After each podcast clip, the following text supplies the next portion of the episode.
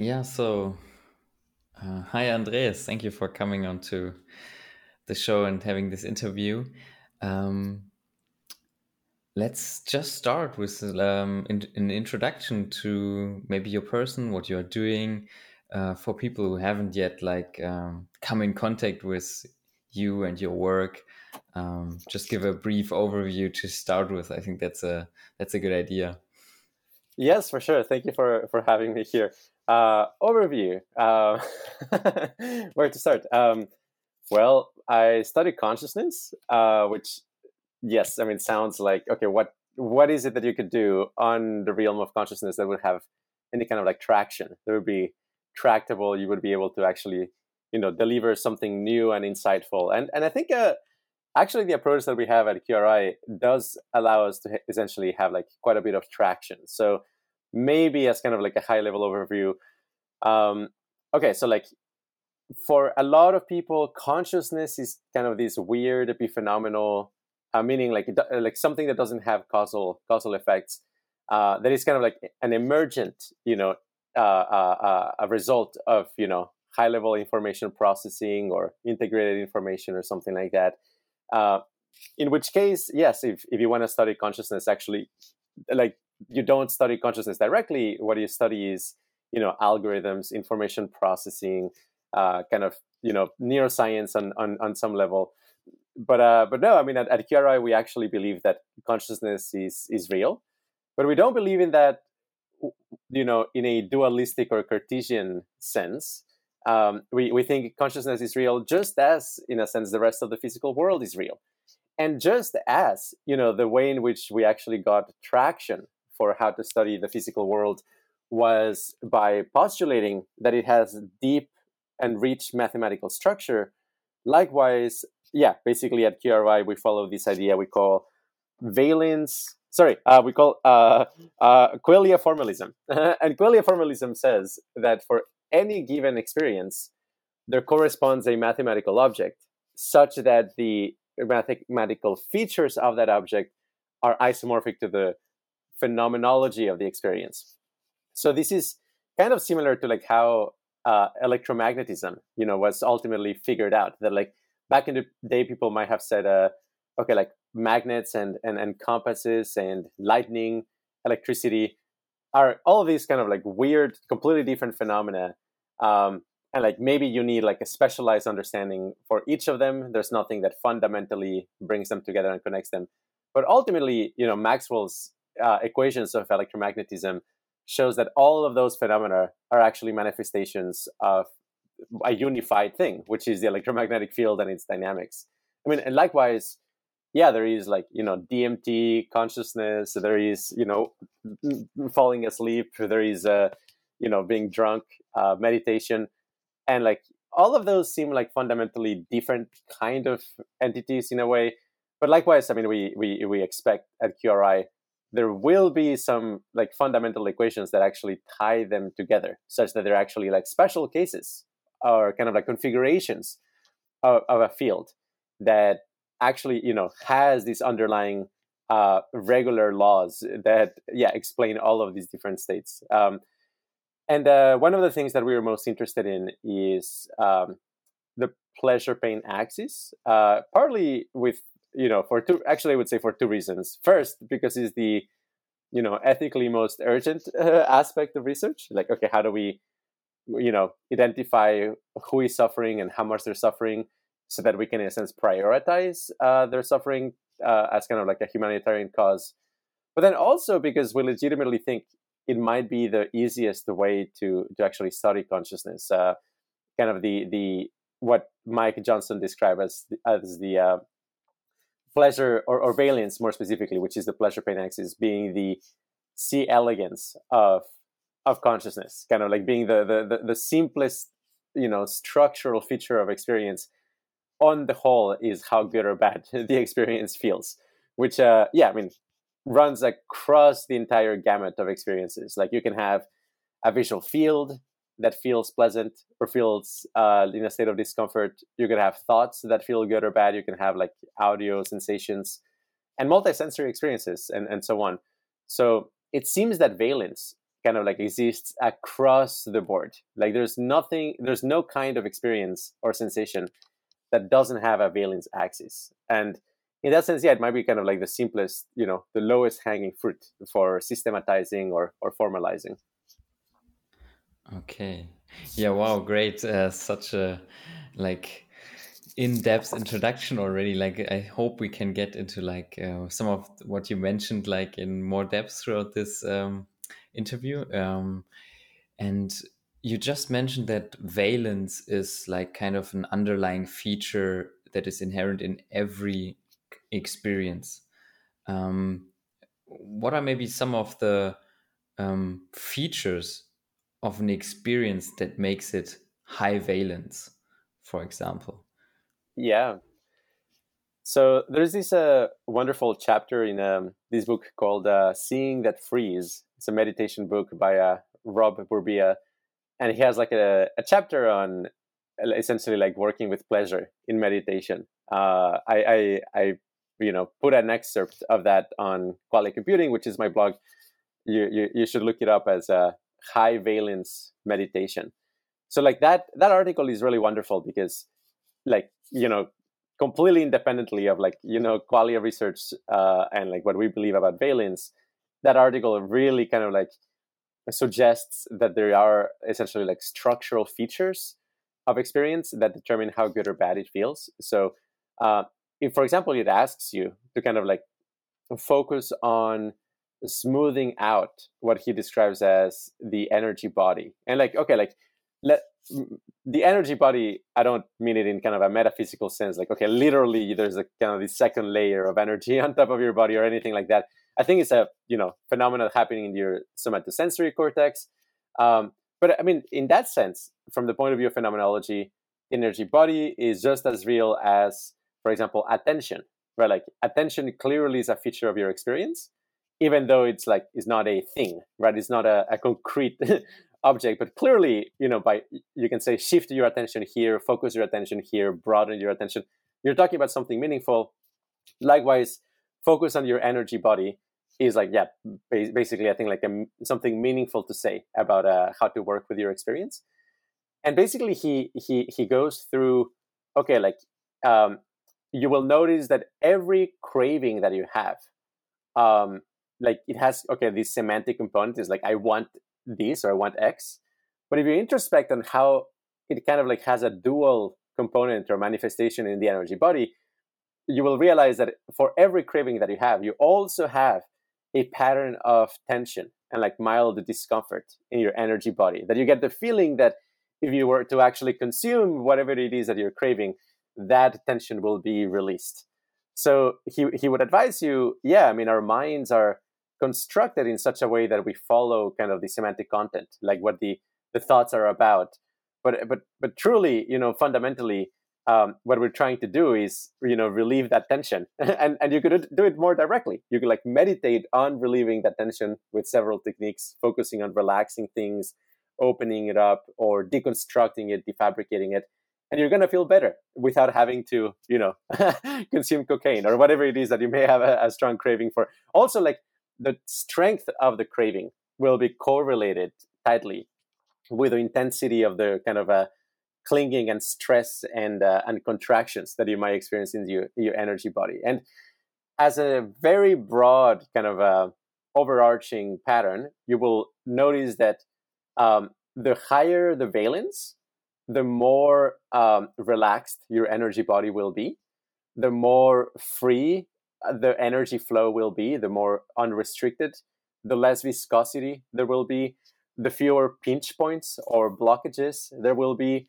and the fewer um, kind of like out of tune oscillations. Uh, like everything will be in tune. So all of those are okay. We didn't write that. That was like a meditation teacher, just like pointing this out. But that's exactly the sort of thing that you know what our theory says, like what's called the, the symmetry theory of valence. All of that is exactly what that theory would predict. That essentially um, everything that is unpleasant about our experience comes from symmetry breaking effects. That yes, if you have this like smooth body with you know the attention field lines like nicely combed and aligned, as it were, and uh, and uh, you get distracted or, or, or you experience a pain, it's going to disrupt that flow. It's going to add a, a pinch or a shear or a um, uh, some sort of like a blockage in that flow, and that is like something that is breaking the symmetry of it. Um, and if you kind of like continue to climb the symmetry gradient, like making it more and more symmetrical, more and more smooth, at some point you actually kind of start experiencing these very altered states of consciousness like the jhanas which is tremendous sense of smoothness um, even kind of detachment from your body you don't you're not you know you you don't feel your body as much as like you feel kind of like you're in a puddle puddle of consciousness or kind of like a pool of warm warm qualia. But it's like all smooth and perfectly soft and um and in higher levels still you kind of like become space itself or you become like pure consciousness. Yeah those are states that are extremely symmetrical. Basically there's no symmetry breaking like if you're a smooth space right like it means that there's nothing that is breaking the symmetry in there and uh, essentially yeah that like mystical experiences becoming one with god or becoming pure light and things like that yeah they are both low information and symmetrical and also just very blissful so uh, kind of like you should apply that insight to like every sense modality. I mean, like very blissful, beautiful visual fields will by and large be very harmonious and smooth, and uh, they will lack blockages. You will find kind of this free energy flow uh, across across it. Like you take MDMA and you look at a beautiful piece of art, it will have that property. Like that's why it feels so good to, to to see something beautiful on MDMA it has like all of that like harmony and free flow of energy uh, and so on and, and the same with every other sensory modality i mean like the most straightforward might be like a auditory dissonance that essentially it's uh, vibrating at a specific uh, a specific frequency that uh, it is disrupting your own natural vibrations your own natural resonant modes and in that sense um, it's making your experience less symmetrical so uh, yeah, basically for every sense modality, we could do a, an analysis where we break it down into its consonant, dissonant, and noise components. And our claim is that the consonant quality will correspond to how good it feels, the dissonant with how bad it feels, and the neutral, the, the noise component is going to be essentially a, a measure of how much neutral feelings there, there are. Mm-hmm. Okay, yeah, great. Uh, what you just mentioned. Um, reminded me of one of my own experiences, or not one, but um, um, the the experience where like you have the feeling that space somehow collapses, but at the same time expands kind of to infinity, so that like all parts of your experience seem to be this one feeling of space and yes, I can agree and I can attest that yes, this state feels very blissful. It's like there's nothing that doesn't feel like it's perfectly smooth space. Yeah. Even though there's you have certain experiences, but they seem to like completely be in the flavor of that spaciousness, you could say, and that feels very, very, uh, yeah, blissful. Yeah, yeah exactly. There's no there's no problem to solve. It's a it's it's a you know self-contained content state.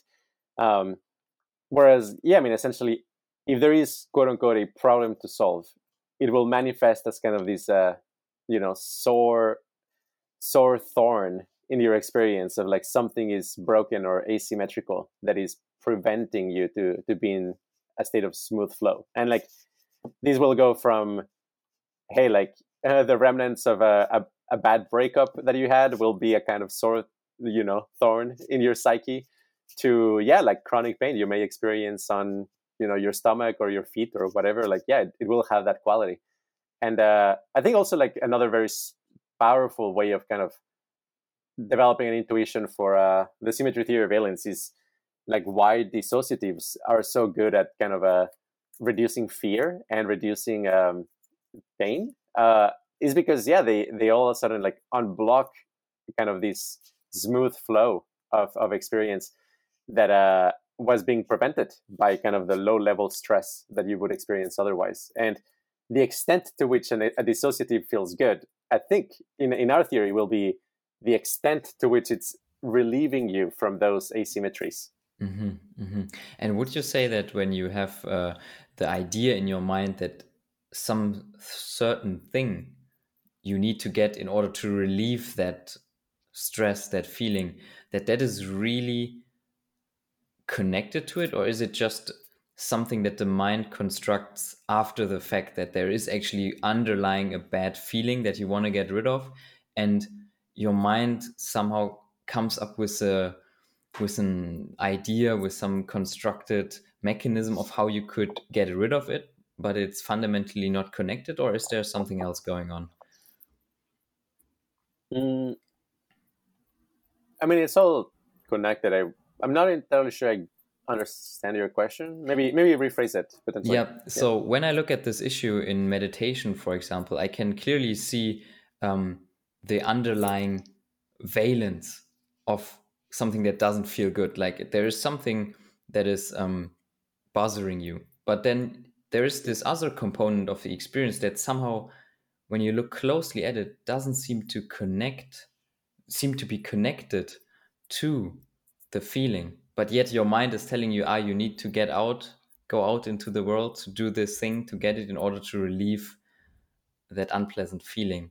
And what yeah. this tells me is that um, maybe the the rationalization, the idea that the mind comes up with, is sort of happening after the fact, and um, it's not actually the root cause of feeling a certain bad sensation. Um, mm. I don't know if this is clear or if there is some way to explain it in uh, in in uh, yeah, terms yeah. of your no, theory. I mean that makes sense. I mean, I think the maybe the the key background to to bring up here is uh, clarity on uh, what we call the the levels of analysis or you know levels of abstraction. So this is what's called a uh, like Marr's levels uh, of, of, of analysis. So essentially, you have like three layers. You have the first one, which is what he describes as the computational layer, which is what is what is it that a system is doing especially an information processing system, like what kind of transformation from input to output it is performing. Um, the second layer is essentially what algorithms it is using to do that transformation. Like how how is it like taking that data? What kind of data structures it is uh, utilizing? How are they op- operating those data structures? And yeah, ultimately, how do you get the output from that? And finally, you have the implementation level, which is okay at a physical low level uh, like like domain of, of explanation like what is actually going on. And you know when it comes to a computer we will be talking about like the physics of transistors and you know or uh, you know like impedance matching. We, we were talking about like you know terms that come from electrical engineering essentially uh, for the for the implementation level. And likewise i mean for for consciousness what we claim is that we are oftentimes kind of like when we talk about our experience, we're kind of like stuck either at the computational or the algorithmic level. Like, um, like okay, what is this feeling doing? Uh, what is it about? But but in some sense, where the valence is located, we we believe is actually at the implementation level. So, let's say you broke up with your girlfriend, and that's very unpleasant. Okay, so the the maybe the the the the computational level would be having to do with okay like i've got to i've got to you know heal my relationship or something like that. The the algorithm is like you know kind of like you're, you're visualizing like various scenarios and like what what what is it that you could do to heal that feeling? But then the implementation level would be like okay at the lowest level possible what does that feeling consist of? And the the claim we would be making is that at that level if you examine what the feeling is made of it will be made of some sort of dissonant pattern that there's something that is not fitting quite right. Oftentimes, it will be kind of two competing symmetrical structures not getting along and generating kind of like roughness or beat patterns as a, as a, as a side effect of them trying to blend together. Uh, and, and, and really, then when, you, when you're trying to relieve that feeling, uh, you're trying to actually relieve that low level dissonance. That is like the thing that fundamentally you're trying to do. But the way in which that might manifest like semantically will be like imagining scenarios where you you, you fix that problem somehow.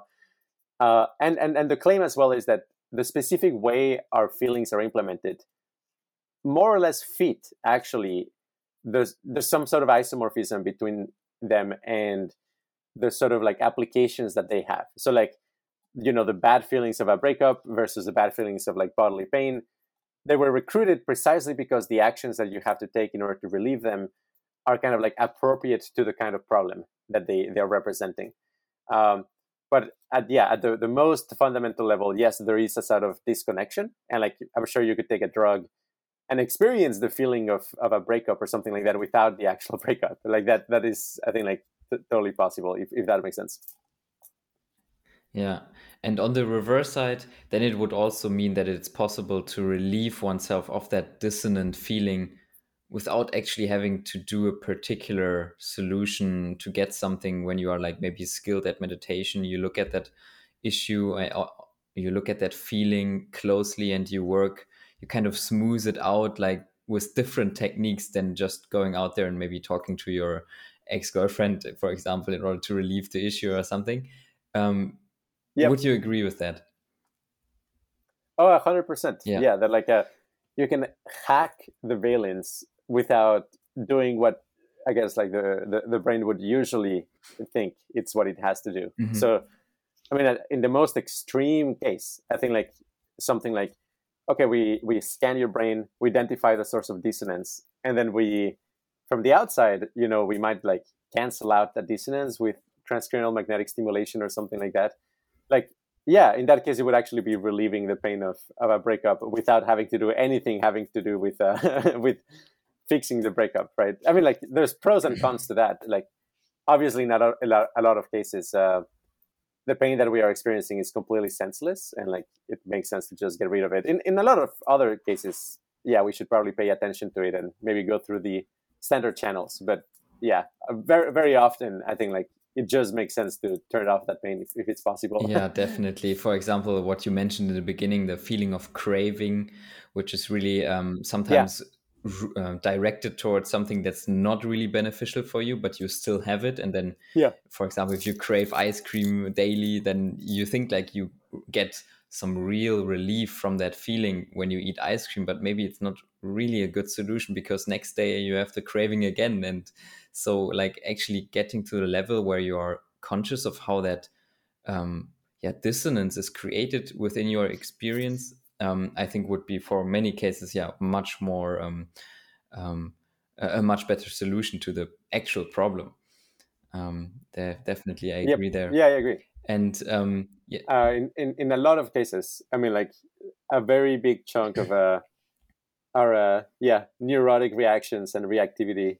yeah. Uh, is probably just a, a net negative. so yeah, we can figure out like, ways of uh, turning it off in a perhaps unconventional way, but it would generally be probably high value. Yeah. So would that be one of the things that you are like currently working on, finding ways in order how to yeah. relieve pain and uh, suffering in an yeah unconventional way? Is that what you research? Yes. Yes, definitely. I mean, like so. Uh, I guess as a matter of introduction, right? Like I can go deeper into this, but uh, QRI, you can think of it as like a three by three matrix of like what is it that like draws our attention and what you're in a sense trying to do at, at the most fundamental level. So um, the the first one is kind of something that Mike Mike Johnson uh, kind of like came up with this breakdown, which is first we're interested in philosophy of mind, like at, at the most fundamental. Um, the second layer is neuroscience with the ideal that like if you're doing better philosophy of mind, you should be able to arrive at better neuroscience. Obviously, I mean, sounds very strange because usually, you know, the philosophy department and the neuroscience department, they don't usually, you know, collaborate a lot, or if they collaborate, is not in a very meaningful way, in my experience. Uh, but no, we, we actually think that like good philosophy of mind should be able to generate, you know, precise and empirically testable predictions, which is yeah what what we were trying to do. And uh, then you have uh, uh, from neuroscience, you should be able to get better neurotechnology, like better actual interventions for how to, yeah, like help help people in concrete ways. So uh, those are kind of like three layers, um, and then we have like three pillars, which is a like re- reduce extreme suffering because extreme suffering is it turns out like a lot worse than what we can imagine or like that that we realize and it's also a lot more common than we realize and also there's like very simple solutions to it in, in many cases that are just underinvested in uh, and i'd be happy to go into that. Second we have a, a improving baseline which is like okay techniques to actually improve the day-to-day day-to-day like quality of life uh, feeling of well-being. And the third one is um, achieving new heights essentially like exploring peak experiences uh, and and their meaning and like how to achieve them healthily in in a healthy and reliable way. Uh, and uh, yeah i mean like i'd be happy to go into any one of those i guess uh, cells but but yeah i mean on the whole like QRI is one of one of the few you know weird organizations that does actually have as kind of its mission statement like yeah let's actually get rid of suffering because it's possible and and uh, doable and uh, there's a lot of low hanging fruit. Great yeah. Um, that brings me to the topic uh, that i wanted to ask you about which is um, you mentioned peak states of experience where um, I, I guess one class of um, peak states of experiences is the psychedelic experience. And um, yeah, you, in in one of your videos, I heard you talking about. Um, um, yeah, you gave an example of what the psychedelic experience or any altered state of consciousness could be like, and you compared it to like helium, where it is not really um, apparent how helium behaves when you just study it at room temperature. And so yeah, maybe explore this idea a little bit further and then explain why um, why these altered state of consciousness are so valuable to your research. Yeah, absolutely. So, um, I mean, if if a metal, you know, if metal was like a very rare thing, like really rare thing, like something like it was like only one tiny piece of metal in the whole world, uh, yeah, people would might might think of it as like this is uh, kind of like sorcery or this is magic or just so bizarre. And the truth is that like metal is very weird from a physical point of view relative to other materials. Why? Because it has this very strange property of delocalized electrons. That like electrons are actually kind of a flocking through uh, in many many shells at once, and like it, there's no clear boundary between one electron and another. And um, then that gives it all sorts of crazy, weird properties, uh, like yeah, the, the metallicity of materials. Uh, but because metals are like all around and super common, like we take that for granted, and we build computers and things like that. So um, similarly, like a very exotic state of consciousness, let's say like you know ket- like high dose ketamine, maybe not all the way to like unconsciousness, but like like a substantial dose of ketamine it will be a very strange it will be a state of consciousness with very strange properties. Uh, i think like not unlike how different is like you know a material like wood versus like you know steel. And steel has like okay all these crazy additional properties. Yeah the brain on ketamine has like all these strange additional properties and it's not just i mean it's not like a simple alteration like oh yeah your reflexes are s- slower or like you're just kind of a um like more detached or dissociated. It's like no, no, no. There's something way more radical actually going on in here. Uh, and and I mean, essentially, if uh, my my reasoning is that uh, most of psychology uh, studies essentially sober states of consciousness or typical states of consciousness. Uh, it is like trying to derive the laws of physics by just studi- studying materials at room temperature, or just like studying a restricted set of materials, not realizing that no, if you actually have the laws of physics, you know, if, if, if your laws of physics are real, they, they should be able to explain what is going on at like zero Kelvin, what's going on around a black hole and, you know, a neutron star, all of those things like that it should be part of the theory. And mm-hmm. likewise, mm-hmm. yeah, we think any scientific theory of consciousness will have to include like what's going on on 5-MeO DMT. Otherwise, it's not a not, not a real theory. Yeah, great. Um, that gives us a like a I think, a very good overview of um, understanding how these altered state of consciousness can inform research into consciousness. And um, one of the, I think, by many people who experience psychedelic uh, states, um, what many encounter sooner or later is this question of um, am I the only one in the universe? Because it surely feels in certain states of consciousness like there's no second to this experience and it feels so final and it feels so like infinite all encompassing and um, i'm sure you have certain insights about how this maybe comes to mm-hmm. be an experience that's totally. so overwhelming and feels so true so maybe talk a little bit about that yeah yeah yeah i mean I mean, I'll, I'll, the first disclaimer is that I, am you know, ultimately I'm agnostic about, you know, the models of the world. I'm also agnostic about like spirituality. Like I, I will make, I will mention that, um, like I, I tend to assume for the purpose of research and for the purpose of like tractability to actually get going somewhere that everything that you experience is a world simulation generated by your nervous system. So like, I don't, I, I generally assume that telepathy is an illusion like you're not actually you know telepathically transmitting information to others but that there is the experience of telepathy and that experience has a lot to do with uh, essentially the the the exchange of information between like avatars inside your world simulation there's kind of like a uh, some permeability in the information contained in in the buckets that you assign you know to to each character uh, and uh, i mean essentially there's things that happen on psychedelics like reducing the resonance threshold. So like how easy it is for two aspects of your experience to enter in resonance that like it, that it becomes there's a lower threshold for that. Now that that explains, for example, like visual symmetries. Like you open your eyes, and uh, the the the a texture that you look at a patch of grass or you know the drywall starts to tessellate, and you get you get these like beautiful symmetries and mandala patterns yeah, why does that happen? Because of resonance. Essentially, what is going on is that each of those buckets of your visual field enter in resonance with one another. And when you have it with resonance, essentially there's entrainment and there is uh, information sharing. And the attractor is when they actually become symmetrical. They actually contain the same information. Okay, so that happens on psychedelics all the time.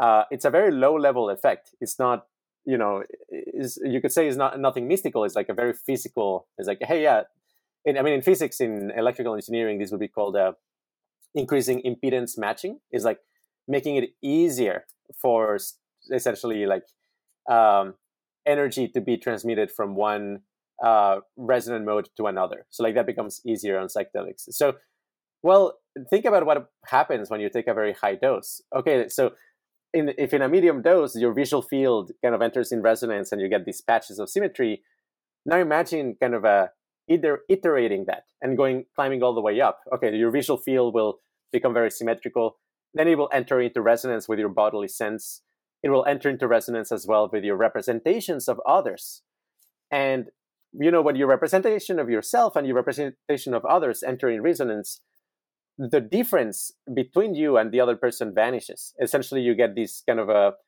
elimination of an internal boundary. And and I think yeah, all of this is a weird physical effect going on in your world simulation, but the way it feels like is like you're merging with kind of the soul of the other person. You're becoming one with the other person. And if you continue climbing up that gradient, uh, eventually you enter in resonance with every aspect of your experience. Like your sense of self becomes resonant with everything. And when that happens, there's no more boundaries. There's no internal boundaries that distinguish anything from anything else. is just one big object, uh, one big like perceptual resonance structure, and and that will feel like everything is one, and there's just one you know witness to the universe or the multiverse or something like that, and everything you think of will be incorporated into that view. So like you try to imagine of you know your mother is like yes I want there to be anybody else in the universe. You imagine your mom, oh shit, it's entering into resonance with this structure as well. So like, oh, I'm the same person as my mom as well, and you continue, you know. So you, you can see like how like um, a low level change, you know, to the implementation of our experience g- can give rise to like new metaphysical interpretations of reality. And uh, I would also mention that um, a lot of people find you know becoming one with everything well i guess there's there, there's there's two things here like there's like a solipsistic like experience which is uh you think you know you live in a simulation or something like that um and in in that sense that would be kind of like cl- a classical type of solipsism, where like like you, maybe you're the only entity that exists, and everything else, everybody else is a is a philosophical zombie or something like that. But then there's uh, you know another kind of solipsism that is maybe more intense, which is that there's only one consciousness, which is called uh, open individualism. Uh, so like I'm talking to myself when I'm talking to you, and weird things like that. And uh, okay, so I think that's like that's very classic in you know mystical traditions, uh, and obviously on psychedelics and dissociatives, like that often like feels very real.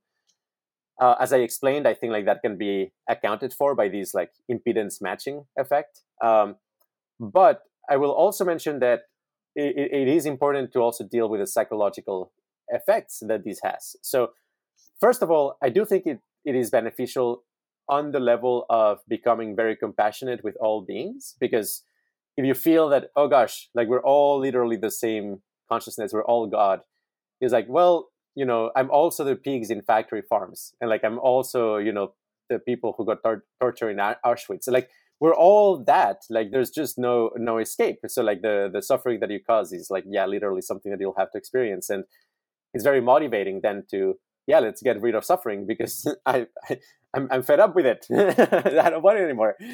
Uh, but um uh, so that, i do like that implication. I think that's good for kind of a coordination and ethics. Um, but then there's also other psychological effects. So one of them is um, uh, a lot of people find it very blissful because they they feel they they're less afraid of death.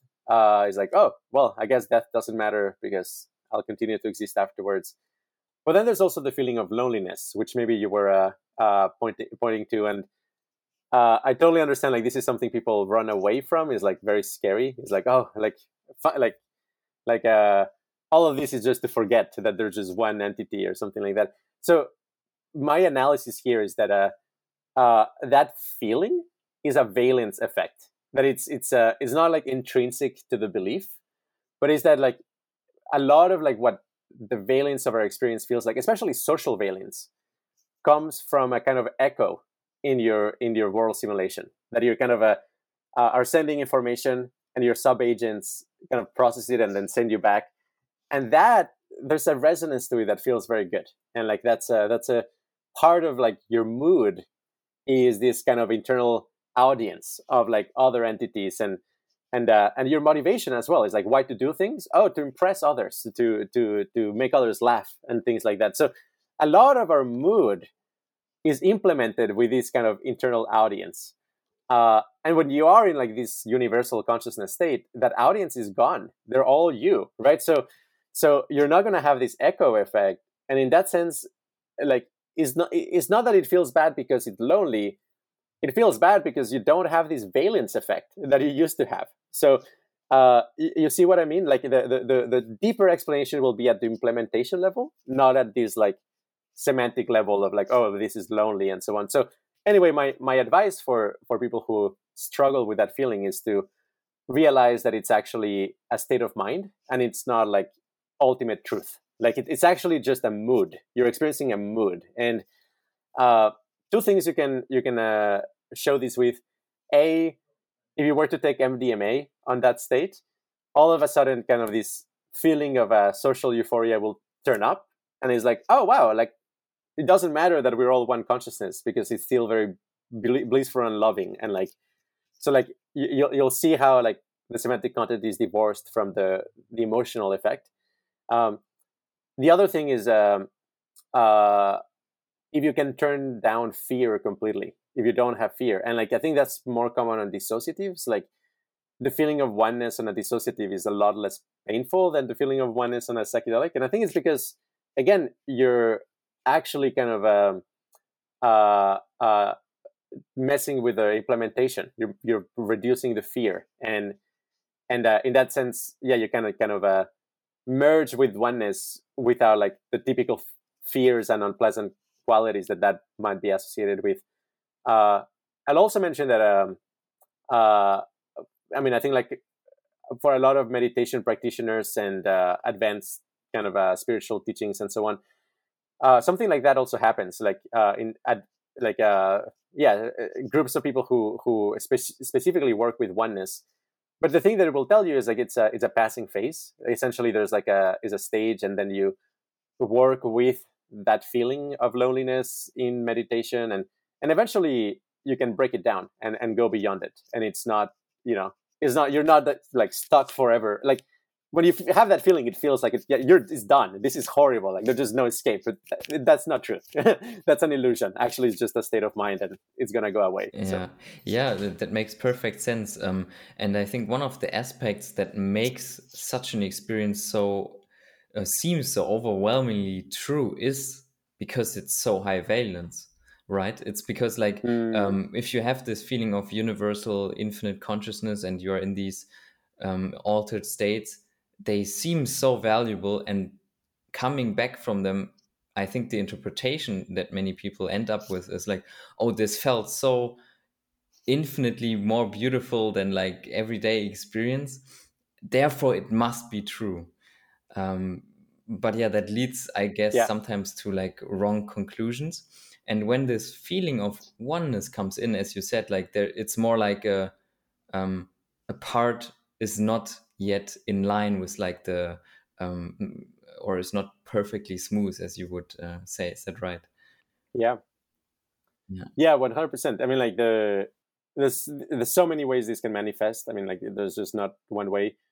Uh but uh, in general the feeling of oneness will be a very smooth and low information content quality of experience. Like for example like a laser like the feeling of a laser like oh the laser of god is like these rays of god or something like that. Yeah introspect on it. You will see like the reason why it feels so divine and so on is because it's highly ordered and coherent. Like it's a coherent laser like light. So yeah that's going to be high valence. That's a, va- a high valence quality of experience. And for sure it can like enter in dissonance strong dissonance with like the elements of your experience that maybe resist it or or you know it's kind of a my my game is up. Like uh, i don't know. The sub agents are like bullshit a lot it's like oh shit. I can't do that anymore. Uh, so it breaks down. Um, so so yeah I, I, overall i would say like understanding it this as a valence effect is generally pretty healthy so that you don't get wrapped up into like the story component the narrative like oh gosh how does this impact my relationships etc it's like no all of that is like narrative is not ultimate truth. Yeah, yeah.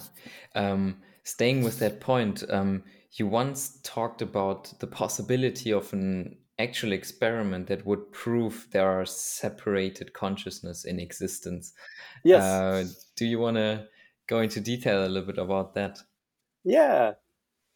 I mean that that is so that would probably um, uh, tackle the first kind of uh, solipsism, which is I guess like the more common one uh, Oh, I would also mention like for most people that kind of solipsism.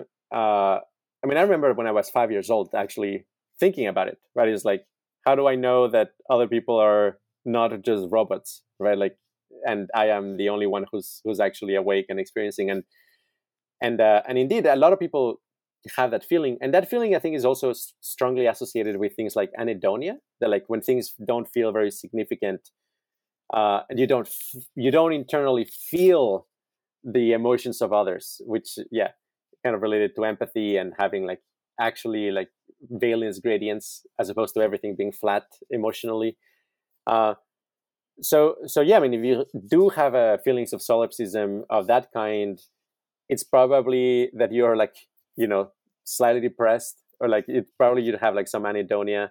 Um, but also if you do legitimately have those uh, you know that belief or or you're worried about it from a purely philosophical point of view then yeah i think i think we can actually overcome that empirically. Like there's ways of actually showing that others are actually conscious. Um, and uh, and why why why do i think so? Well i mean ultimately if we are actually you know physical beings which i think we are i mean i'm i'm a physicalist uh, I'm also a panpsychist. I mean, I think like the thing that breathes the fire into the equations of physics is actually consciousness. But uh, but yeah, I mean, like I, I do think like the laws of physics are like pretty true. Uh, like they they actually ca- actually capture like the behavior of consciousness. Um, and if you take that view, yeah, like there's no reason why uh, you wouldn't be able to merge with others. Similar to like how it seems like the left and right side of your brain are part of a unified experience. If you add a sufficiently high bandwidth connection of the right material that essentially carries on the delocalized quality of experience uh, between two brains, in principle, you will be able to merge or kind of like topologically undo a twist between two, two individuals and essentially um, co co-inhabit the same two brain mind. Um, now, uh, that may not be enough to show that others are conscious independent of you for the reason that um, you don't know if they were in a sense unconscious until you connected to them like which is like a kind of like lingering worry somebody might have that like um, you like just because connecting to something increases the size of your consciousness doesn't mean that that thing was conscious independent of you right like it, it could have been that like it's just kind of a increasing information flow in your own brain and it's kind of just like hacking your own brain to be more conscious and we we know that you can increase consciousness uh, already by like for example taking DMT. Like DMT increases the overall amount of experience you have. So uh, so so clearly just because you become more conscious when you connect to something is not proof that it was independently conscious. So that's where this whole other line of reasoning, which basically is uh, something I call the phenomenal puzzles. Um, basically, uh, that's where it comes from, and uh, that's essentially like tests for which you require to compare qualia values to each other and say things such as like are these the same or different? Uh, or how different they are? Um, in order to solve. So for example like making a map of you know this like all smells. Like can you map out the space of smells? Uh, i think you actually require like to experience them because the thing that you're comparing is the qualia between them. Um, and uh, and so like the idea would be you you come up with a specific tests like that. Then you merge with somebody. You tell them the tests. It, it's weird but like it would be like telling the test to yourself. It's kind of reminding yourself because one part of your brain has to now like share that information with the other so like you retell it to yourself. Then you disconnect yourself have the other brain solve it solve the test while you are like you know under anesthesia or something like that so that for sure you're not processing information. Then you wake up then you merge again and you check if the solution is is correct. So and if the solution is correct it means they must have been able to to do qualia comparisons uh, and therefore like they were independently conscious. So that is that is the protocol i uh, uh, I have a video on, on YouTube about it, and, and, also like on Qualia Computing, you should just uh, Google beyond Turing and Qualia Computing. I think that's where the the article mm-hmm. is. What limitations do we still face um, before we can uh, make that happen? well, we don't we don't have neural bridges. We don't have a way of yeah uh, connecting to brains, and it's probably going to be a long while for that. Like I mean, a, a century or so. I mean, I don't know. It's not it's not like it's something we we will plus plausibly will do anytime soon. And I also don't think you know something like Neuralink uh, or like brain chips uh, even if you know presumably they have a lot of bandwidth, I don't think that would actually generate unified experiences mm-hmm. uh, because it's not going to solve the binding problem. But so it's going to take a while, and you will probably require like an actual physical neurological bridge as opposed to just like you know a chip and a digital computer. Mm-hmm. Okay, yeah, that I also think that's a long way in the future, but uh, definitely uh, um, something interesting to consider when uh, I think people are in a in a real uh, solipsistic state that is not only like uh, a philosophical idea in their mind, but it's an actual experience or they experience reality like that. Um, to yeah, it's something um, to maybe think through and consider uh, the implications of such such an experiment. Um, yeah, uh, I would I would generally uh, point to kind of this phrase by David Pearce, which is "take care of happiness, and the meaning of life will take care of itself." Yeah. So, yeah, if you're stuck in kind of these unpleasant philosophical bad trips, my advice is like don't try to reason your way out of it. I mean, actually, the the thing that is in some sense going on is uh, you're you're having a bad mood. so like if you can fix the mood, it's not going to be yeah. a problem. just as we said in the beginning, the bad mood is then in your mind connected to this solipsistic idea so tightly that it seems to be the actual problem, while actually the valence of your experience is the actual problem. Yeah, Uh, exactly. right. Um, yeah, um, coming back to the point of um, yeah altered state of consciousness, which uh, for most people I think are most readily available uh, for exploration through psychedelics. Um, what are maybe some of the areas where psychedelics can actually lead to uh, genuine insight and through that also uh, to a greater and better experience of life and reduce suffering? Uh, did you have insights into that uh, so far with your research? Oh, absolutely, one hundred percent. So uh, well, I'll start with the, the second one first, which is, uh, I mean, 100% uh, psychedelics and dissociatives can like heal trauma in a way that I think it's, yeah, just just so much more efficient than other methods. Um, it can also give you trauma, so you've got to be careful. uh, but uh, but I mean, broadly speaking, uh, the lens of neural annealing, I think, I mean, like I, I actually think it's super helpful. Like it, it's it's not like just a theoretical thing. Essentially, I think it, it actually works. Like it, it, it truly explains how somebody who has a transformative ketamine experience, uh, like what happened. So, um, I mean, uh, this is the sort of advice I would give, which is like if you have a trauma, like if you if you did have like some long, you know, uncontrolled stress situation, um, and everything that you've done about it like has made it worse and so you're kind of like also in learned helplessness or something like that uh, what i would recommend is uh, start a program of uh, loving kindness meditation and like do it like every day for a month uh, and it doesn't need to be like super long or intense or anything like even just like 10 minutes a day would probably go a long way but uh, ideally like 20 or 30 but even even just 10 and like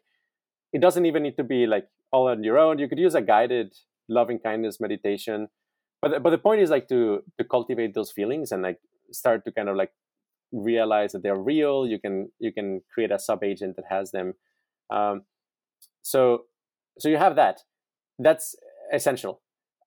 Then when you experience, let's say, the dissociative, uh, you will probably start like ruminating a lot about your trauma, and like what will happen is like all of these bad feelings will come to the surface and at some point you will kind of like feel really hopeless because you you will notice like how every attempt at like solving it is part of the same matrix that actually is reinforcing the whole structure and there's no way out and it feels horrible and and uh, and like hellish. And uh, and when it feels the most hopeless but like all of the feelings are there like like very present and it feels very uncomfortable then invoke loving kindness. And it may feel like an angel is like coming down to to rescue you and take you from out, out from hell. Or it may feel like it's just a you know a laser light or like it's a, a godly being or a bodhisattva or it may just feel like a pleasant body buzz. Like it, it may manifest in a hundred different ways. It doesn't matter. The thing that matters is that the the feeling is authentic that it because it will actually have this capacity of healing your your your stressed out state with annealing. Essentially if you have this feeling of loving kindness and uh, you know this beautiful loving voice that reassures you like you know you're actually deep down a, like a wonderful person you're you're completely loving and it, this is not your fault this is ultimately the fault of you know cause and effect it's a it's a it's a very unfortunate but like yeah, it's it, it, like you did what you could in the circumstances that you you had. Like there's really uh, nothing else you could have done. I mean, at, at, in an ultimate sense, that's that's true. So, um, but fundamentally, yeah, you you you do you are loving and you're doing things for for like you may do bad things, but they're ultimately motivated out of a good intention. Essentially, everything we do. So, if you can have that experience, it will and essentially like uh, tie together the parts of your experience with this loving kindness, uh, it will reorganize it and it will be like an annealing effect where everything might become smooth and enter into resonance and you will smooth out the stressed out patterns that all of the the the the, the stuff suffering has like strained. And uh, yeah when you cool down with that you will feel like so much better. Like just you know a completely different person. Like a, a huge weight lift off of your shoulders. And i think we can probably like uh, optimize that that that effect. Like with uh, various tools like you know music and chanting like at the precise time. Like i mean and, and i think like essentially the formula does require something like that. You you like i don't think it's that i mean it, it is helpful for example to just be in a positive mood all throughout but uh it's probably going to be even better if you can actually bring up the traumas to the surface so that they can actually be healed there rather than like you know forgetting about them for a while and then having fun. yeah. So doesn't do so would same. you say then um, the underlying mechanism is that you you can still afterwards remember the content of your trauma but it's kind of when you remember it uh, arising in a more um, smooth state or it's not it doesn't feel so dissonant anymore. So it doesn't change the content of your trauma but it changes the mood in which you usually uh, remember it. Is that uh, maybe how one could phrase it? Yeah, yeah. To a first approximation. I mean, of course, it's going to modify the content a little yeah. bit, uh, but it may not modify it that much. I mean, like it's primarily modifying this the smoothness of it and and uh, getting rid of the the built up stress patterns mm-hmm. that are mm-hmm. stored uh, otherwise. Yeah. Okay, and you would say for this kind of work, like a dissociative is uh, is more um, or works better than other kinds of psychedelics?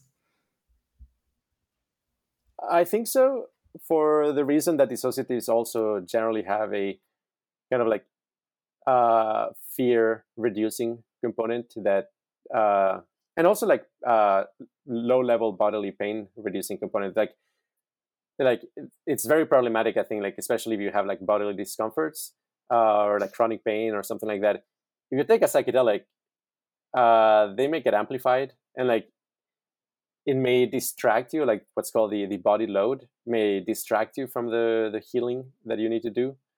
Uh, not for everybody. I mean for some people like a dose of mushrooms might just be perfectly fine to to work with but in general i would expect that like some dissociative will essentially be better at healing like trauma as opposed to something like yeah psilocybin. I mean they're both going to work and be useful but um, I, I, will say that psilocy- like typical psychedelics might have a slightly better physiological annealing effects as opposed to this like psychological emotional transformation.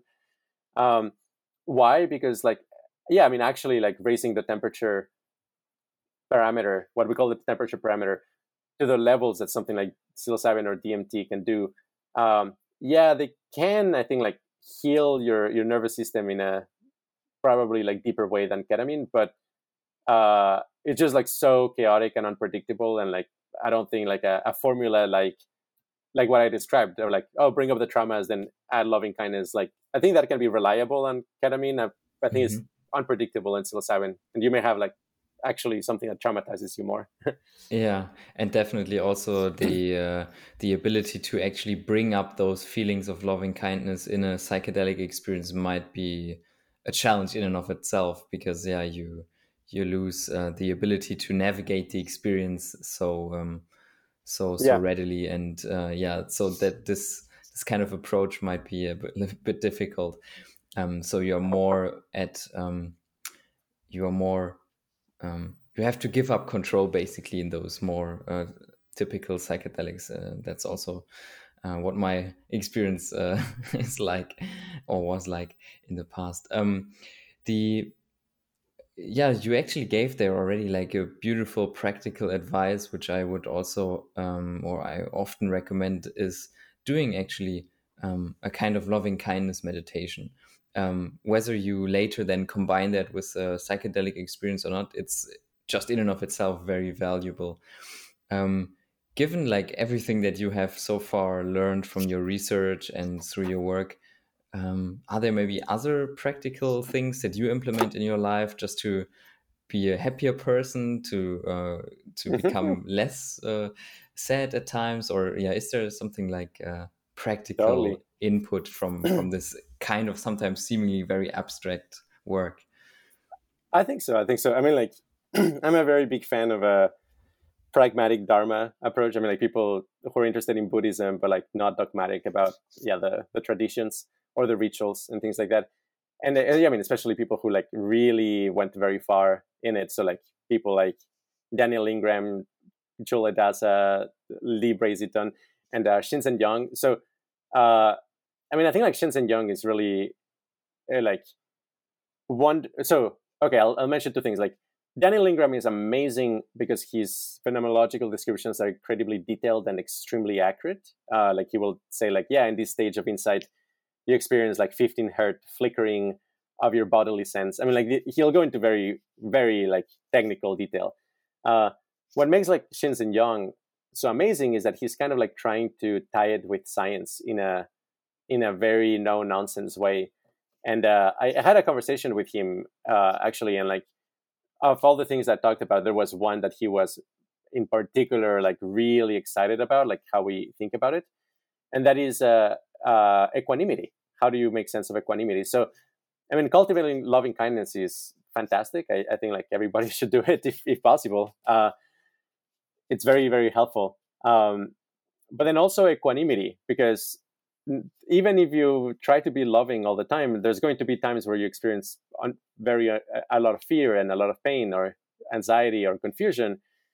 And uh, if you don't have the ability to bring a positive emotion, so like what what do you do? And equanimity essentially might might be the solution. Uh, essentially, Shinzen Young says that uh, equanimity in the high levels, like very advanced equanimity, can make even extremely painful experiences uh, just kind of uh, not hurt very much. Like they can be very bright, they can be very, um, like in some sense, very painful, but like they will also not be like traumatizing.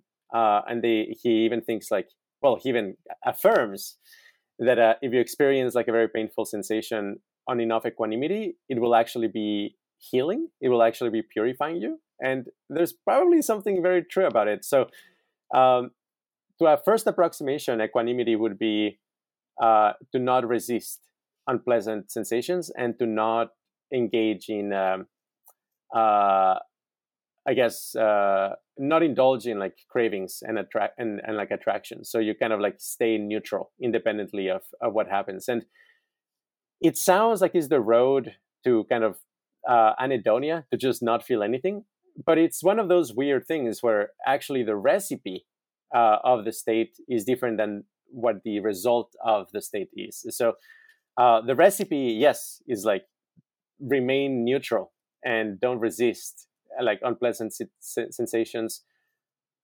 But as a long term consequence, it will just actually make you less neurotic and more able to endure unpleasant information of, of all sorts. Uh, and the way I think like this actually works is that it's uh, resisting in a sense is uh, creating kind of like a bottleneck between one part of your experience and the rest of your experience so that you can kind of like guard the rest of your experience from this unpleasant sensation and like in the moment that makes it feels like it makes sense because you're actually reducing pain by preventing it from propagating. But in the long term you're unfortunately generating this imprint of a resistance essentially. And the more you resist the more viscous the more viscosity your experience will start to acquire. And then you will start re- resisting things by default even like subliminal pain very mild things you will be resisting them and that yeah it's kind of like this residue kind of this molasses or like uh, i guess like tar in your in your energy body as it were. Um, but if you stop resisting what will happen is that these unpleasant sensations will propagate. And yes in the moment it may increase like the unpleasantness a little bit. But then other parts of your body will essentially start resonating with it.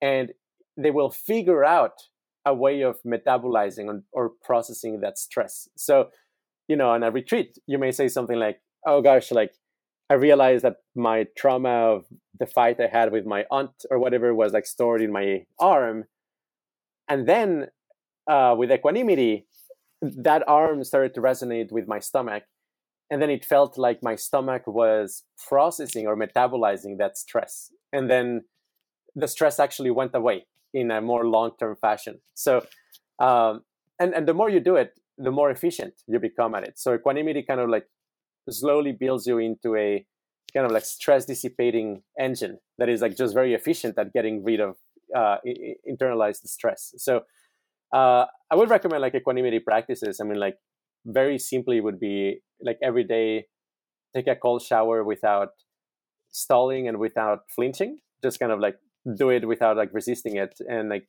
that that will help or do also like Wim Hof breathing exercises. Will also do kind of annealing effects and might also in, in, in an important way like increase equanimity. Uh, and then just like straight up like equanimity practice on meditation. I, I think like is probably just very very good for you. Okay great. Yeah um, that resembles all of my experience with with like meditation where when you get the insight into what is actually craving things or what is resisting experiences you somehow over time find out the more you explore that in in meditation or in in daily life experiences you find out that the thing you were thinking had to resist this unpleasant experience isn't actually a thing. Like the the self isn't like uh, something that you can point to and and make out to be something real. It's more of this resistance as, that you talked about that is actually uh, that you identify with then. And that's i think why it's so difficult or so habitual to keep up that resistance to experience. And um, yeah the more you work on discovering what your self is, what you thought it was, and you discover in the experience what makes them unpleasant, I think you naturally come to recognize that, ah, the resistance to the experience is what's unpleasant and not the experience yep. itself. And so then it opens up this possibility to work actually with those quote unquote unpleasant experiences. And yeah, it's beautiful. Yeah. I mean, and so by default for for everybody, uh, including me, obviously, uh, yeah. I mean, the sense of self is actually constructed to a large extent by stored patterns of resistance, yeah. essentially coping mechanisms that are like strung together. I mean, what is a coping mechanism if if not like an algorithm that you're running in order to avoid uh, information and avoid specific sensations? Mm-hmm. So yeah, I mean, of course, like yeah, to, to some extent, the sense of self is kind of this uh, nested um, nested armor that actually doesn't have anything inside. Yeah, exactly, and uh, yeah, all of this work is, I think, leading to what you mentioned in the beginning. Um, whether you do that on yourself or through what you research on and maybe develop some other methods um, down the road is leading to the reduction of suffering. And so um, that's why it's i think when people come to like spiritual teachings it's so uh, um, oftentimes the case that they bring a lot of suffering with them that they seek relief from. And um, not not in most cases in my experience not from the point of view of okay i want to improve my happiness. It's more of the relief of suffering um, point of view. Yep yeah, so I, I'm really excited about this kind of research that you're doing because it gives this whole um, Dharma practice, the, the Buddhist practices, um, a kind of a very new and fresh underlying explanation that actually um, makes sense, I think, on a much deeper level and has more power to explain those experiences. Mm. The other, I mean, from from these um, uh, the content that I, I might also recommend is uh, Buddhist annealing. Uh, there's an article. I also made a video about it. Uh, but yeah, I mean, basically that like uh, when you work with uh, in meditation and so on, I essentially think that like yeah, the what's called the seven factors of awakening, the the qualities of the mind that make awakening possible. They're all actually you know you can actually make sense of them through the lens of annealing and through the lens of uh, formalism. That like there are actually different configurations of experience. Um, just just as an example, like so the seven factors of awakening are like there's three stimulating one and three relaxing ones, and then there is uh, mindfulness, which is kind of a staying present uh, regardless of what happens. So the exciting ones are like investigation, which I, I would uh, associate with essentially um, like yeah it uh, has to do with kind of like increasing the re- refresh rate like how how quickly you're kind of like ask like probing the information in your consciousness. Then you have like energy which i associate with essentially poking at resonant structures in, in your experience kind of like how you would like pluck a guitar string to energize it is to energize like the resonant uh, structures. Then uh, joy is essentially finding combinations of the resonant structures of your experience that are consonant together, that are play well with one another. And then on the on the calming factors, you have uh, equanimity, which I explained as increasing impedance matching, essentially reducing the resistance so that more parts of your experience can resonate with one another. You can metabolize stress more efficiently. But then you also have like tranquility, which I would uh, essentially explain as like re- radiating energy, like becoming like very good at dissipating energy, not dissipating stress, but dissipating energy in a more general sense. Um, and then you have concentration, like concentration being approximately, you know, there's going to be like a concentration coefficient, which is like um, across all of the thing, all of the resonant modes in your experience. How many of them are in phase, uh, in synchrony, and in harmony. And essentially, very high levels of concentration are precisely those where like every mo- resonant mode of your experience is in tune with each other. So, and that's yes, like super high levels of concentration, but it's obviously a gradient, right? Like every state of consciousness will kind of have a concentration quotient or coefficient, which is what percentage of your resonant modes are actually in tune with one another.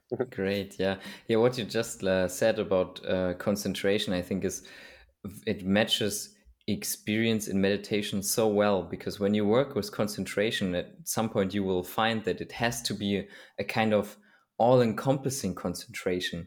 Where when you start out, you usually think like, okay, I, I focus on the breath, and then I, I exclude, I force all other experiences out of my concentration and um, somehow want to fine tune on that um, on that breath. But as you, I think, develop the practice, you will find that ah, it has to be a concentration that is both focused on a point in your experience, but includes everything else, so that like everything resonates with that one experience that you are focusing on. Um, that's yep. uh, definitely uh, matches very well what you just described as uh, with concentration. um, yeah, um, what are you excited about currently? What are you like? What's the what are you working on basically on the forefront of research? I mean, we covered a lot of things oh that you uh, worked on, I guess, through, uh, throughout the years. Um, yeah, but what are you currently like exploring? Yeah, uh, I mean, I'm doing a bunch, a number of things, but like obviously, uh, there's a few things I'm doing a lot more of. uh, I've been recently thinking quite a bit about like uh, social harmony and like why you know people disagree and why why they uh, can't get along. Uh, uh I mean, I gave a presentation at Distoa about what called the the aesthetic of the meta aesthetic. So I'd, I'd recommend checking that out. It's definitely yeah something I've been thinking a lot about. Um, and I think that yeah, essentially, if you want to actually uh, allow people to have like new thoughts, like you do require some diversity of aesthetics, um, but also uh, you you should figure out how to manage the relationships between different aesthetics so that there's no constant clashes and, and dissonances, which might be inevitable in, in many circumstances. Even if both aesthetics are actually like good on their own and they have their own internal logic they add value they may just hate each other each other's guts because the the imagery that they consider valuable is just different. So yeah, it might be unpleasant to to be around each other. I mean, it's like similar to like, hey, psytrance and you know Mozart, like they are fine, like they're great on their own, but like it's very hard to combine them or like you know play psytrance and Mozart at the same time without feeling that there's something clashing between them. It doesn't mean that like one is better than the other. Well, I mean, presumably Mozart might be more skillful in many cases, but but no, I mean, psytrance can be like really advanced, like like really incredible, you know, consciousness altering aesthetic. Um, so I, I, wouldn't say like like you know Mozart is better or, or something like that. Um, what else? I'm also like very focused. Yeah, Sorry, uh, I wanted to ask you one thing. Um, you said different aesthetics may not agree with another uh, with each other. Does that mean, for example, um, also if I have an idea that I like, that is one of my aesthetics, and you debate this idea, which feels kind of nice and good to me, and uh, your idea is somehow not yet feeling good for me, and so they are kind of clashing into, and that's why we disagree. It's not on the, it's not actually the facts, but it's more of yeah, I like this idea because it's uh, it gives me pleasure Yeah. Yeah, yeah. I mean, um, the just I guess a, a, little bit of content here is that I mean, essentially, I think aesthetics have three layers, and this this comes from uh, Rob. Also, oh yeah, the same guy from High Valence Meditation.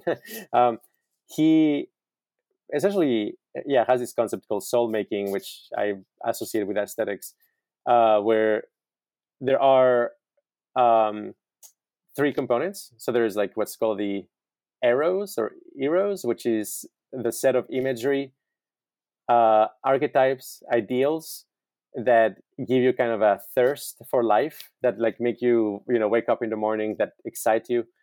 Um and like for example somebody who's like really into science like you know the archetype might actually be the archetype of the scientist or it might be the archetype of like you know uh knowledge and insight or like the, uh, discovering a new theory. There's a lot of things that like a scientist might get really excited by. They might find beautiful or like you know investigating the universe without uh, preconceptions whatever it may be.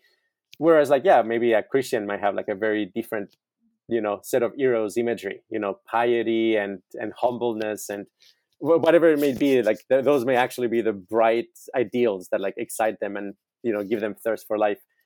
Then you have uh, the psyche, which is uh, the way in which these archetypes are strung together, how they are like put together, how they are correlated, and these will often come out in the form of uh, narratives, in, you know, in the form of like parables and stories, where you're not only describing the ideal states, you're also describing how they're related to each other. So that that kind of composes a very big chunk of the aesthetic. And then finally, you also have the logos component, which is kind of the overarching conceptual framework and metaphysics that ties everything together. And my my claim is that truly an aesthetic rests on the logos, like that's the foundation, um, and uh, the other things are kind of like built on top of it. So what often happens, which is very tragic, is that two people with different aesthetics, they may actually not eh, realize that they have like different logos. All they see is like, oh, you love that archetype, and I love this archetype, and those archetypes do not get along well together. So, like that causes dissonance and friction. I mean, like an example uh, is like uh, you know a hippie pacifist. You know, part of the eros imagery may actually contain something like you know the the pacifist who who who refuses to sign up for or like go to the draft or whatever it may be.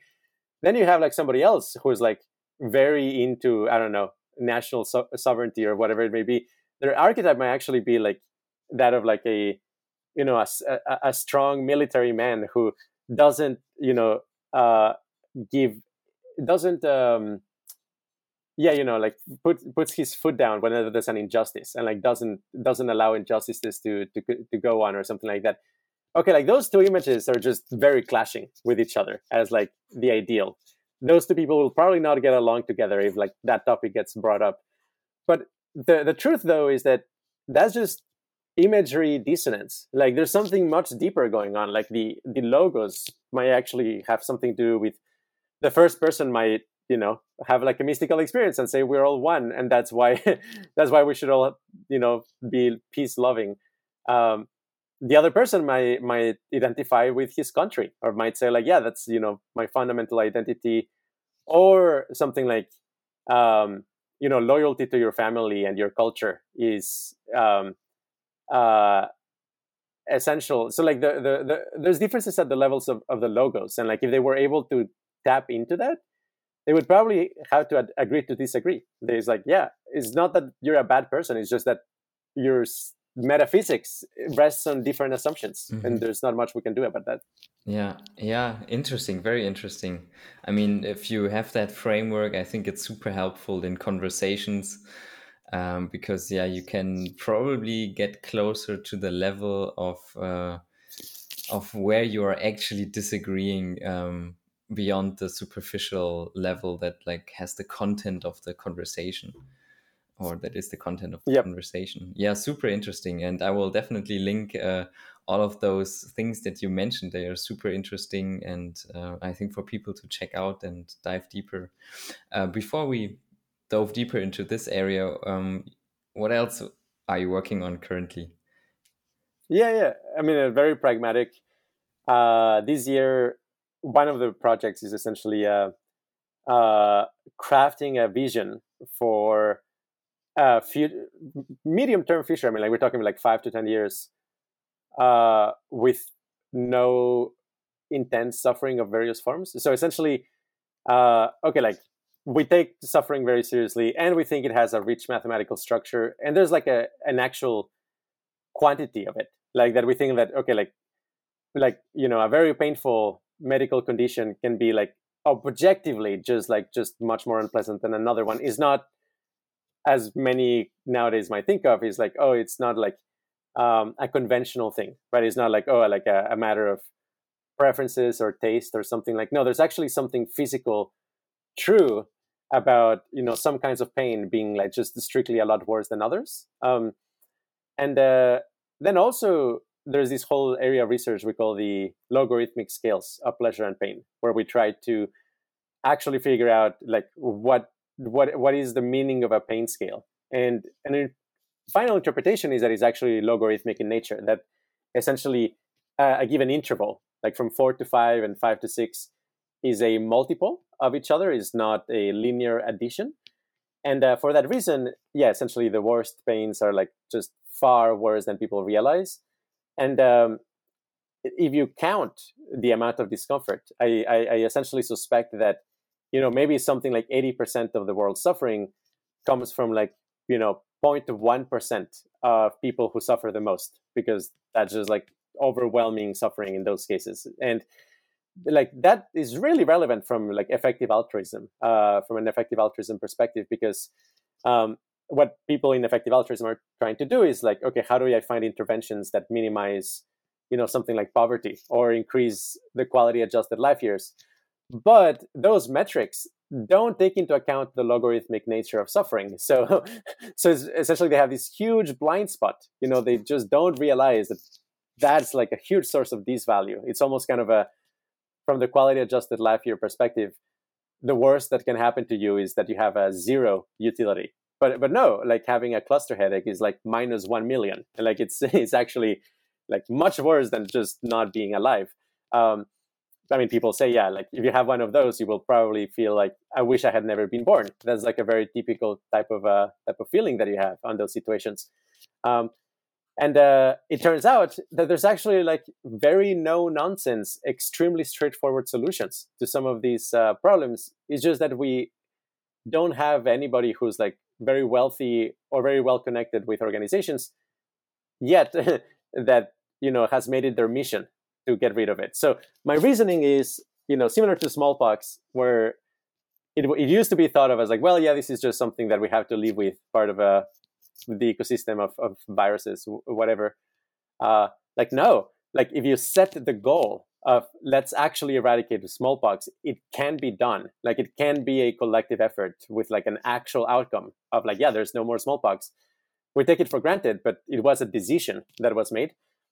Likewise, I think for things like cluster headaches, kidney stones, um, like CRPS and uh, chronic pain, we can make the decision to get rid of it. We can say, with a goal of in 10 years, we aim for there to be no more cluster headaches. I think it can be done and we and we should do it. And uh, so essentially, yeah, I'm going to be giving presentations and writing articles about these, trying to convince maybe a, a billionaire or, or, or, two to to say like, hey, like if you do this, you, you you will have a place in history. Like if you are recognized as the person who got rid of cluster headaches, like that's a big deal.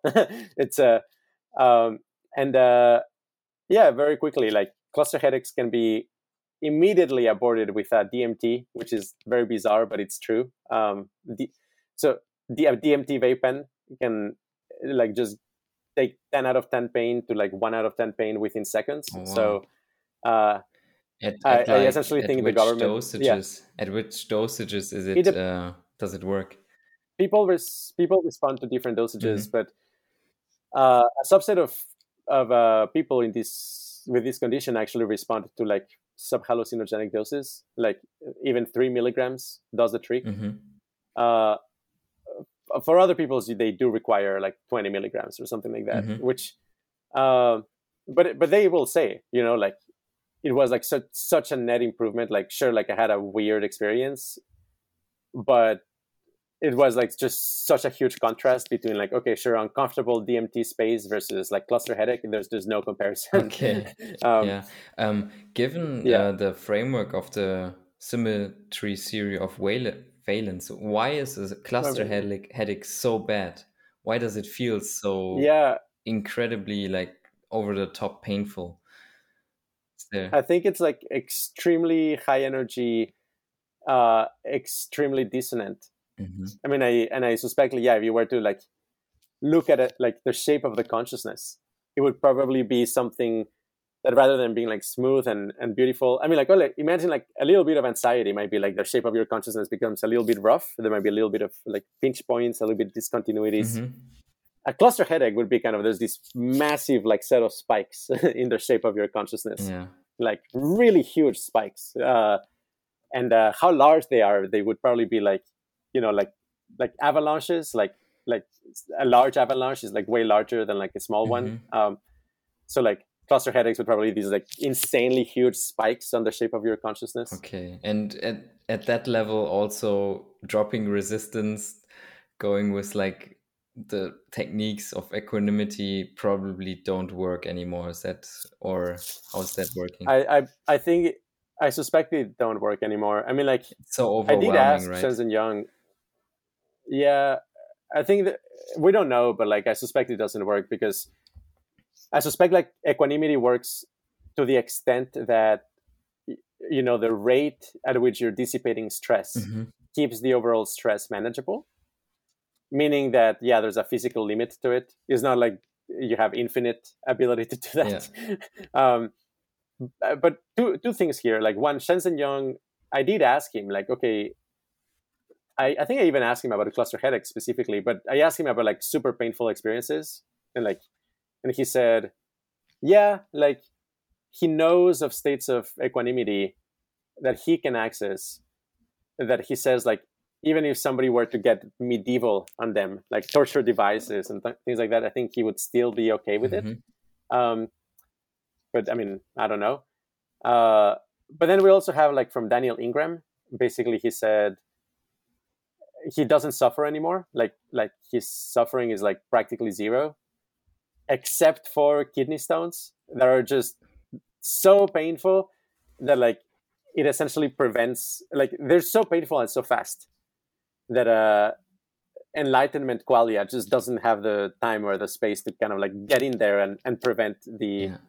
the arising of the the further echoes of suffering so what, what is impressive though is that daniel ingram despite um, experiencing cluster headaches, sorry, despite experiencing like kidney stones, I apologize, um, he is a- able to work while experiencing a kidney stone. Mm-hmm. So, like, he can like, I mean, he's he was an emergency medicine doctor, and like he would actually be in the ER treating other people's pain and and uh, and uh, and injuries while having a kidney stone. so, so like clearly he is superhuman in in a way, Yeah. but he would still be suffering. So like Mhm. it has a limit, I think. Yeah, so it makes it more manageable, maybe, but still not comfortable in any way. So No, yeah, exactly. and it I think it makes sense what you say. Um, it's sometimes when it's so quick the pain that you cannot step in quickly enough to like dissipate it, then it's uh yeah, it's already painful, and all measures of like recognizing it uh, are too slow, basically. Yeah. Um, yeah, that definitely uh, makes sense. Um, yeah, would would you like to mention any other area that you are like working on, or Yeah, yeah, um, totally. Uh, I mean, like uh, obviously, I'm continuing to work on philosophy of mind. That's a mhm, very big, very big area of our work. Like we aim to publish like a cou- couple papers this year on peer-reviewed journals um, on the binding problem and uh, why functionalism doesn't work as a theory of consciousness. Uh, mhm. hopefully, also something on uh, electromagnetic theories of consciousness. So that's that's another like area we're very interested in. Uh, and uh, yeah, I mean, developing software for uh, studying uh, psychedelic experiences. Like that's like a very Mhm. big area of our work as well. And uh, uh, that's we'll be hiring specifically for that as well. So I yeah, essentially look forward to to to to, to have more people work on that project. Yeah, great. And I think you also posted uh, recently on the, um, I think the QRI channel, uh, two presentations on these topics or, or topics Yep. related to that. So I will also link to those in the description. Um, Exactly. I mean, like if if anybody in the audience, I mean, like it's uh, planning on taking a psychedelic or dissociative soon. I mean, I would definitely appreciate it if you, uh, you know, g- donate a data point, like put up the tracer tool and try to replicate it while, ideally, while you're in the state. mhm. Uh, just, I don't know, just put it on your um, an alarm or something, so that like Yeah. you know, like in the third hour of your LSD trip, you donate like a couple minutes of your time to to help us uh, with the science here. That would be Mhm. awesome. Yeah, great. Uh, definitely. And you also have a um, a kind of trip um, framework that you have on your blog, I think, and then where people can um, kind of check in and before the trip get a sense of what to look out for during the trip and also how to handle certain states better. And I also think that's really valuable. Um, so they, I guess, they can also send this one to you, right? yeah, yeah, exactly. So I mean, I, I I've got to say, like we do have like a very high bar for what we consider to be like a high quality trip report, and like because I mean, just candidly, candidly speaking, like overwhelmingly most trip reports are like very low quality i mean and, and it's i actually i'm surprised because like like there most trip reports are like worse in quality than like the average let's say like book report on like you know uh, an english class in college. So like like I, I do find it insane people would like put in more you know time and, and care into writing a book report for their class than like writing about their like transcendental mystical experience they just had like 12 hours ago uh, which seems to me like yeah much more important to kind of like do a good job at it. Um, but yeah uh, i think the the article is called uh, a guide to writing reports of exotic states of consciousness and there's a lot of like detailed information and um, you don't actually need to write something like very long and comprehensive for it to be useful. Like just address like you know like the points that we, we we put in there and i think like that can be very helpful and and also having growth mindset is going to be very essential here because the first three reports you're going to write are not going to be very good I, I mean i don't think it's possible to write a good tree report on the first try so keep keep trying and like maybe after you know the fifth or or tenth tree report that you write like send it to me and if it's like really high quality and useful, we, we would be happy to publish it on, on our website. Mm-hmm. Great. Yeah. I, I think that's good advice um, because when you first have a psychedelic experience, I think the overwhelming feeling is I, I will never be able to put this into words that make any sense. And so people don't Yep. even try really. And uh, yeah, it's more of a matter of bringing up the skills of and and also the vocabulary of describing these states up to the level where like they are useful for communication. Um, so yeah, it's definitely good advice to say, yeah, okay, I'm gonna give this a couple of tries before I uh, give up or before I expect any real results. That sounds yep. good. Yeah, okay. I think we covered a lot of uh, great topics, and I mean, we could probably go on discussing this stuff in much more depth for a very long time. But uh, I think this is um, we yeah did a good job covering these topics, and um, I will link to all of your uh, mentioned resources and also to your YouTube channel and websites um, under this video. Um, do you want to leave the viewers with anything else from your side? Yeah, sure. Uh, give me a second. Mm. Yeah, I mean, I think like uh, if if you find it interesting, like we also have quite a bit of content on uh, on scents, like the the the qual, you know, perfumes and smells. And I mean, I, w- I will also be doing be doing like a project on that. Uh, like probably just like spend a couple of weeks like doing that. I mean, so far like I've been doing it as a hobby, like you know, like a lockdown. Um, I realized like if I lose my sense of smell with COVID, you know, I will just be so sad to not have explored the quality of scent. So I kind of like you know bought a bunch of like aroma chemicals and like equipment to mix them and make my own perfumes and so I've been doing that as a hobby like like since like for two years I think about about now and uh, um, if you have like you know experience or expertise like making perfumes or or um, or like working with aroma chemicals and like when I compare notes like I would be so down for for, for a call uh, and also like uh, if you're willing to also participate in that research that's another thing that I will essentially put up a sign up sheet soon um, for for that where like I will essentially like craft specific mixtures. And what I will want people is to rate them on a survey. Um, and so like if you have the equipment or the the willingness of like buying these materials and combining them at home to replicate the the findings like it would be awesome if you volunteered to do that and, and of course like you know you would be acknowledged and uh, probably a co-author in whatever uh, article I ended up writing about it. So oh, yeah, I just wanted to mention that. Yeah, yeah, super cool. And I also find the uh, experience space of smell really uh, interesting. Um, maybe because yeah. it feels so intimate. I, I would say it's so so direct. It's like you cannot really point it down. You cannot really separate yourself out from the smell. I feel like it's very, uh, yeah, it's a very different sensory modality compared to the other senses that we have. It's uh, really interesting. Yep. Yeah. Yeah, it's interesting how you put it. It's uh, very intimate. It's very uh, personal, and it's uh, very much kind of inside you. Yeah, right. in a way that yeah. yeah.